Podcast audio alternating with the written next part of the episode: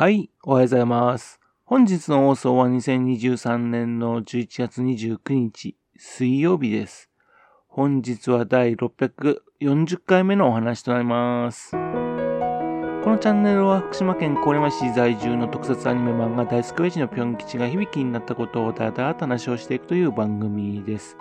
そんな親父の一言を気になりまして、もしもあなたの心に何かが残ってしまったら、ごめんなさい。悪気がなかったんです。不幸にこの番組に興味持ってしまったら、ぜひ今後もごひいきのほどよろしくお願いいたします。今日はショートバージョンです。自分が大好きなアニメなんですけどね、あんまり話題にならないアニメっていうのがあるんですよね。そのアニメの一つがですね、ヘボットというアニメなんですよ。2016年から17年にかけましてね、日曜の朝に放送していたアニメです。今もね、日曜の朝にね、プリキュアはやってますけどね、2016年まではですね、プリキュア以外にですね、テレ朝でね、アニメ枠があったんですよね。覚えてますでしょうかね。の7時からね、放送していたんですね。このヘボット、自分が大好きなですね、ボボボボボボボボみたいにですね、ぶっ飛んでいるアニメだったんですね。ヘボットはですね、超ハイテンションのね、作風でしてね、そして下ネタ、パロディをね、たくさんあるですね、ギャグアニメだったんですよ。そのパロディはですね、絶対ですね、ターゲットであるはずのね、子供たちにわからないだろうっていうものだったんですよ。いや、大人でもですね、理解不能なギャグが、ね、パロディが非常に多かったんですね。放送を見ながらですね、これはこのパロディに違いないって見つけるのがね、楽しいっていうね、大人の楽しめる作品だったんですね。ハイテンションすぎたのか、あるいはですね、あの、子供がついていけなかったのか、ヘボットの、それが最終回となりましてね、その最終回ともともにですね、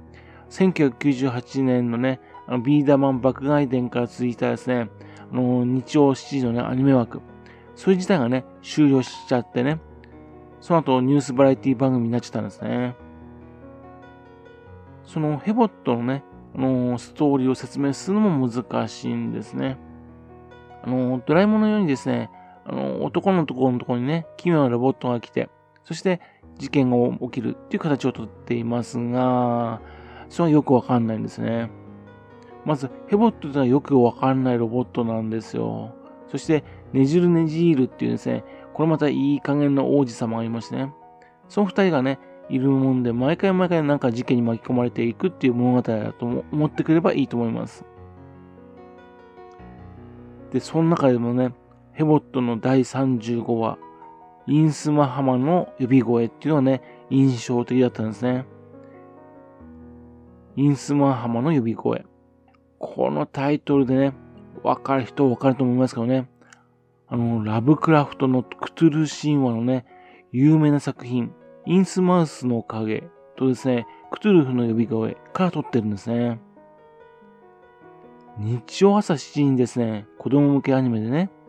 幻想会議小説でね、有名なクトゥル神話、そのパロディーですよ。昔ですね、あの、うるせえやつでね、押井守監督がですね、次吉春のね、漫画のパロディーっていうのをやっていましたけどね、まさかラブクラフトのクトゥル神話をね、日曜朝に持ってくるとはね、なかなかすごい攻め方するなと思ったんですね。で、さらにですね、その中身はですね、村上春樹なんですよ。あの、毎年ノーベル賞を受賞するんじゃないかとね、話題になる村上春樹さん。この村上春樹さんをですね、元に作ったとしか思えないですね、春風村木っていうキャラクターが登場してきましてね、そして物語を進めていくんですね。村上春樹さんから、許可取ってんでしょうかね、このキャラクターね。日曜朝7時に子供向けアニメで村上春樹ですよ。しかもクトゥルー神話。まあ結局ね、いつものように解決したかどうかよくわかんない形で終わっちゃうんですかね。で、このぶっ飛んだ脚本を書いたのはね、高山修一さんっていう方なんですよ。で、この高山修一さん、福島県出身の脚本家さんなんですね。高山修一さん、1961年生まれの方です。残念ながらですね、福島県のどこ出身なのかはね、今回わからなかったんですよね。小説家、評論家としてね、デビューした後ですね、青の六号という作品のね、ノベライズ、そちらを担当したことでね、えー、それをきっかけにですね、ゴンゾーっていうね、有名なアニメ制作会社ありますかね。そのアニメーションでね、脚本家として関わるようになるんですね。青の6号。これアニメ化になるときびっくりしたんですよね。小沢里さんの漫画ですよ。1967年の漫画。自分でもですね、かろうじて知っているっていうレベルだったんですね。サブマリン7070ですね、SF 的な作品だったんですよ。当時ですね、あのー、松本零士さんもね、サブマリンスーパー99とかね、書いていたんですね。っていうんで、なんか、その当時でね、潜水艦もって流行ってたんですね。その時の作品、アン6号でね、アニメ化されるってね、驚きましてね。そして出来上がったアニメーションもすごかったんですね。そのノベライズがきっかけになりましてね、アニメの脚本家になったそうなんですね。ところがですね、神山さん担当するそのアニメ作品ですね、テレビ東京系でしか放映しなかったものが多かったんですね。例えば、ファイナルファンタジーアンリミテッドだとかね、ラストエグザイルだとか、イナズマイレブン GO だとかね、ダンボール戦記だとか、自分が見てないんですよね。放送してないんでね、こちらの方でね。で、2009年の時にですね、バトルスピリッツ少年劇派ダウンっていうのが始まるんですね。先ほど言いましたね、日朝の朝7時のアニメ枠、そちらの方に参加したんですよ。このバトルスピリッツ少年劇派ダンっていうのはですね、その前年にね、新しく始まったあのトレーディングカードのね、少年突破、馬神っていうのがね、アニメで始まりましてね、その人気で、ね、続き、続いて始まったものです。そのね、あの、ブレイブだとか、ハオーだとか、ソードアイズっていうね、数年間にわたってね、アニメ化が続くんですね。その流れでね、先ほど言ったヘボットの脚本となったんでしょうね。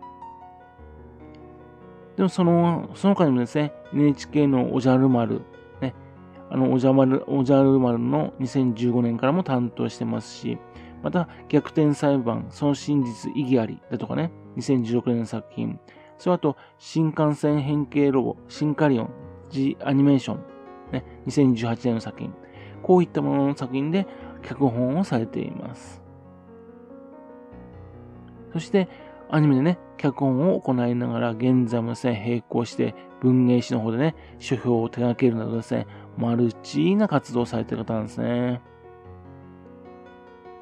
というわけでですね、今回はですね、福島県出身で、バトルスピリッツなどの数多くのね、アニメ作品で脚本家をしつつ、ね、小説家、文芸評論家として活躍している高山修一さんという方についてのお話でした。これからもね、活躍楽しみにしております。はい。それではまた次回よろしければ、ぴょん吉の高話にお付き合いくださいね。本日もくださいまして、誠にありがとうございました。